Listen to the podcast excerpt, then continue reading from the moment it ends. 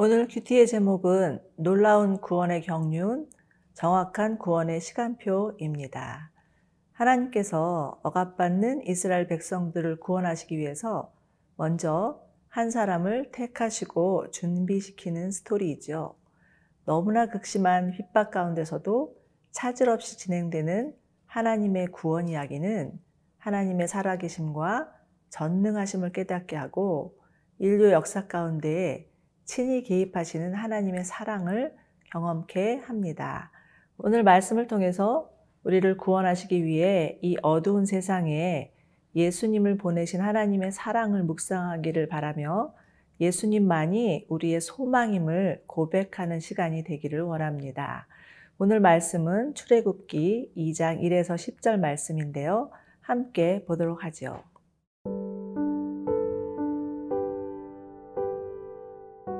출애굽기 2장 1절에서 10절 말씀입니다. 레위 가족 중 한 사람이 가서 레위 여자에게 장가들어 그 여자가 임신하여 아들을 낳으니 그가 잘생긴 것을 보고 석 달 동안 그를 숨겼으나 더 숨길 수 없게 되매 그를 위하여 갈대 상자를 가져다가 역청과 나무 진을 칠하고 아기를 거기 담아 나일 강가 갈대 사이에 두고 그의 누이가 어떻게 되는지를 알려고 멀리 섰더니 바로의 딸이 목욕하러 나일 강으로 내려오고 시녀들은 나일 강가를 거닐 때에 그가 갈대 사이에 상자를 보고 시녀를 보내어 가져다가 열고 그 아기를 보니 아기가 우는지라. 그가 그를 불쌍히 여겨 이르되 이는 히브리 사람의 아기로다. 그의 누이가 바로의 딸에게 이르되 내가 가서 당신을 위하여 히브리 여인 중에서 유모를 불러다가 이 아기에게 젖을 먹이게 하리이까? 바로의 딸이 그에게 이르되 가라 하매 그 소녀가 가서 그 아기의 어머니를 불러오니. 바로의 딸이 그에게 이르되 이 아기를 데려다가 나를 위하여 젖을 먹이라. 내가 그 삭슬 주리라. 여인이 아기를 데려다가 젖을 먹이더니 그 아기가 자라매 바로의 딸에게로 데려가니 그가 그의 아들이 되니라. 그가 그의 이름을 모세라 하여 이르되 이는 내가 그를 물에서 건져내었음이라 하였더라.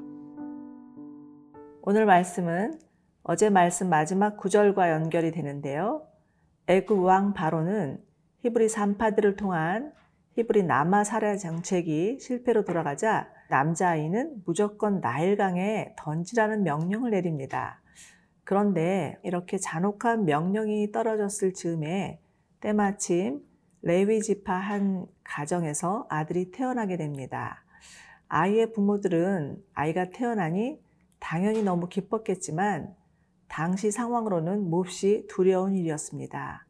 아기를 어떻게 키울 수 있을지 너무나 난감하였을 것입니다. 만약 바로의 명령을 어겼다가는 온 가족이 다 몰살 당할 수도 있는 상황이었기 때문이죠. 그러나 아기의 어머니는 그 상황에 굴하지 않았죠. 어머니는 여자보다 강하다라는 말이 바로 여기에 적용되는 것은 아닐까요? 이 절을 보시면 그 여자가 임신하여 아들을 낳으니 그가 잘생긴 것을 보고 석 달 동안 그를 숨겼으니 라는 구절이 나옵니다. 도대체 아이가 얼마나 잘생겼길래 그런 마음이 들었을까 싶지만 여기서 잘생긴 이란 단어는 단순히 아기의 외모가 출중하였다는 것을 의미하지는 않습니다. 이 단어는 하나님께서 사람을 만드시고 심히 보기에 좋았더라 라고 하실 때 사용한 히브리어 토브라는 단어인데요. 하나님께서 사람을 만드신 후에 매우 흡족하셨고 세상을 경영할 책임을 맡기셨던 것처럼 아기 어머니도 아기를 바라보면서 필시 하나님께서 아기를 사용하실 것이라는 확신을 가졌던 것 같습니다. 그리고 그러한 확신이 왕의 명령을 두려워하지 않을 수 있는 용기까지 갖게 한 것이죠. 히브리서 11장 23절에서는 이를 증명하고 있는데요. 믿음으로 모세가 낳았을 때에 그 부모가 아름다운 아이임을 보고 석 달 동안 숨겨서 임금의 명령을 무서워 아니하였으며 라고 하십니다. 우리는 여기서 부모의 믿음이 얼마나 중요한지 그리고 아이를 바라보는 관점이 얼마나 중요한지를 묵상할 수 있습니다. 부모가 상황을 뛰어넘는 믿음과 하나님의 관점을 가질 때 아이의 인생이 달라질 수 있다는 것입니다. 아이에게 부모는 세상이나 마찬가지죠. 아이가 부모를 통해서 앞으로 자신이 살아가야 될 세상이 어떤 세상인지 인지할 수 있기 때문입니다. 만약 부모가 두려움과 불안으로 세상을 바라본다면 아이도 세상은 마냥 두렵고 불안하다고 생각하게 될 것입니다. 그러나 부모가 하나님을 믿는 믿음으로 이 세상을 바라본다면 아이도 믿음의 눈으로 세상을 바라볼 수 있게 되겠죠.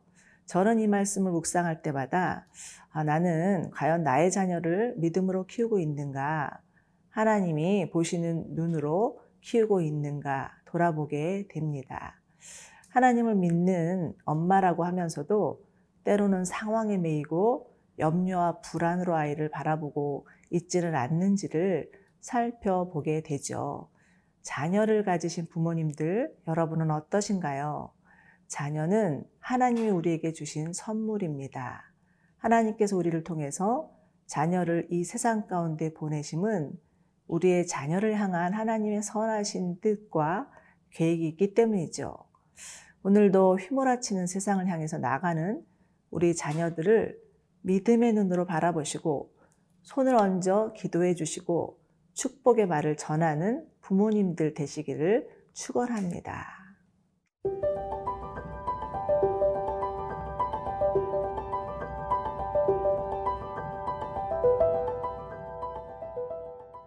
자, 이제 모세의 부모는 아기가 태어난 지 3개월이 지나자 더 이상 숨기는 것이 불가능하다는 것을 깨닫게 됩니다. 당시 상황이 얼마나 긴장된 상황이었는지를 짐작하실 수 있으시겠죠? 그러나 아기의 어머니는 그 상황에 지지 않았습니다. 갈대로 상자를 만들어서 역청과 송진을 바른 후에 아기를 그 안에 누이고는 나일 강둑에 있는 갈대 사이에 숨겨 두었습니다. 여기서 갈대 상자는 노아의 홍수 때 노아가 만든 방주 테바와 같은 단어로 쓰였습니다. 아기 어머니는 아마도 노아의 방주를 기억하며 하나님께서 아기를 살려주실 것을 간절히 구하는 마음으로 기도하며 그 상자를 만들었을 것 같습니다. 그리고 아기가 담긴 갈대 상자를 갈대 사이에 숨겨두죠. 도도하게 흐르는 나일강가 갈대 사이에 누인 아기는 마치 생명과 죽음 사이에 놓인 모든 자들을 대표한다고 해도 과언이 아닐 것입니다. 누군가가 와서 구해주지 않으면 언제 어느 때에 속절없이 자신의 목숨을 잃을지도 모르는 우리 모두를 말하는 거죠. 그런데 바로 이때 놀라운 일이 벌어집니다. 바로의 딸이 목욕하러 나일 강가에 왔다가 갈대 사이에 있는 아기를 보고 긍휼한 마음이 부릴 듯 일어나서 아기를 데리고 키우기로 작정을 하게 된 것이죠. 아기가 히브리 아이라는 것을 알고도 데려다 키우기로 작정한 것은 참으로 아이러니한 일입니다. 그런데 또 이야기는 다시 친어머니에게 가서 젖될 때까지 양육을 받게 되죠. 우연치고는 너무 지나친 우연인 것 같습니다. 드라마로 치면 너무 개연성이 없는 드라마가 아닐까 싶습니다. 그러나 여기에는 보이지 않는 하나님의 구원의 섭리가 있습니다. 장차 아기를 통해서 이스라엘을 구원하실 하나님의 원대한 계획이 있었던 거죠. 갈대 사이에 있던 아기가 바로의 딸의 눈에 띄어서 목숨을 건질 뿐만 아니라 그의 양아들이 되어서 애굽의 양자로 자라난 것은 결코 우연이 아닌 필연적인 하나님의 구원 사건이었습니다. 배후에서 역사하시는 하나님의 손길이었죠. 여러분, 돌이켜보면 우리의 삶 가운데도 예기치 않은 어려움이 있고 죽을 것만 같은 고난들이 있습니다. 도저히 우리의 힘으로는 불가항력적인 죽음의 시간들도 있습니다. 그런데 돌이켜보면 이 모두가 하나님께서 우리를 구원하시기 위한 하나님의 구원 사건이었습니다. 하나님께서 우리를 구원하시기 위해서 얼마나 세밀하고 치밀하게 개입하고 계셨는지를 지나놓고 나서야 깨닫게 되는 것 같습니다. 이렇게 해서 아이는 친어머니의 양육 아래 바로의 공주의 양 아들이라는 신분으로 자라나게 되죠. 10절 한번 보실까요? 그 아이가 자라매 바로의 딸에게로 데려가니 그가 그의 아들이 되니라. 그가 그의 이름을 모세라 하여 이르되 이는 내가 그를 물에서 건져내었음이라. 바로의 양아들이 된 아기의 이름은 모세였습니다. 장차 이스라엘을 인도할 지도자가 될 아기였죠. 어, 정말이지 칠흑 같은 어둠 속에서 이스라엘을 구원하실 하나님의 놀라운 경륜 가운데 일어난 일이었습니다. 사랑하는 여러분, 모세는 예수 그리스도를 예표하는 인물이죠. 하나님께서 이스라엘을 구원하시기 위해서 모세를 태어나게 하신 것처럼 우리를 구원하시기 위해서 예수님을 이 세상에 보내주셨습니다. 하나님이 세상을 이처럼 사랑하사 독생자 예수를 주셨으니 이는 저를 믿는 자마다 멸망치 않고 영생을 얻기 위함이라. 요한복음 3장 16절이죠. 성경 전체를 한 구절로 요약하라면 바로 이 구절일 것입니다. 우리를 구원하시기 위해서 이 땅에 오신 예수님, 그 예수님을 생각하며 감사하는 하루 되시기를 바랍니다.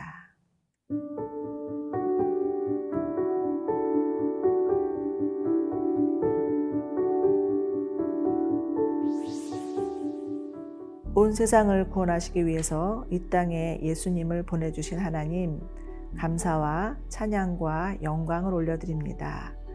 이 놀라운 구원의 비밀이 온 세상 가운데 이미 드러났음에 감사드리며 주님 오실 때까지 이 귀한 은혜의 역사가 계속 이어지게 하여 주시옵소서. 특별히 우리의 자녀들이 하나님의 구속사에 쓰임 받는 자들이 될 수 있기를 간절히 소망하며 예수님의 이름으로 기도드리옵나이다. 아멘.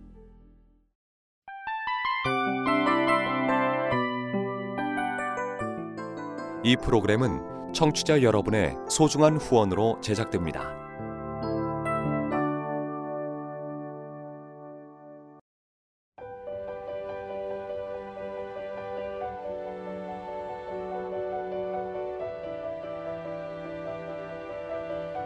세상에는 수많은 교회들이 있지만 더 깊이 있는 말씀 강해를 찾기 위해 크기로만 교회를 선정하지 않습니다. 보다 좋은 영적 콘텐츠를 더 많이 나누기 위해 방송비를 받지 않습니다.